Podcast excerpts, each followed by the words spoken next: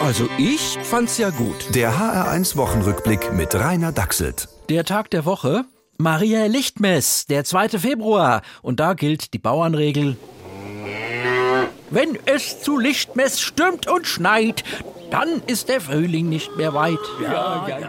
Okay, es hat mehr geregnet, aber vielleicht gilt das ja auch. Und nächste Woche blühen dann die Tulpen und in einem Monat blühen Bußgeldbescheide. Denn wie sagt die Bauernregel? Zu Lichtmess nicht erklärt, die Grundsteuer wird im Märzen richtig teuer. Ja, ja, ja, genau. Die Mehrzahl der Menschen hat allerdings die Grundsteuererklärung brav ausgefüllt. Mein Mann auch, dabei haben wir überhaupt kein Grundstück. Das ist wie mit der Maske. Man tut's für die Gemeinschaft, auch wenn's keine Pflicht ist. Vorbildlich. Denn die Maskenpflicht in öffentlichen Verkehrsmitteln ist diese Woche weggefallen. Warum ausgerechnet jetzt? Die Antwort weiß die Bauernregel. Zu Lichtmess Maske in der Bahn hilft nicht mal gegen Rinderwahn. Halt! Moment! Masken schützen und deswegen werden wir sie weiter tragen. Ja, ja, genau. ja, ja bravo. Klar, weiß ich doch.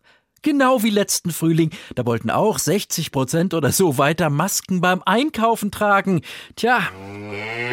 Wer Lichtmess große Sprüche macht, der wird im Märzen ausgelacht. Ja, ja, ja, genau. Gerade deshalb dürfen wir aber nicht unterschätzen, wie groß hier die Gefahren sind. Sagt Nancy Faeser die gar nichts unterschätzt, vor allem nicht sich selber. Sie will hessische Ministerpräsidentin werden, aber Innenministerin bleiben.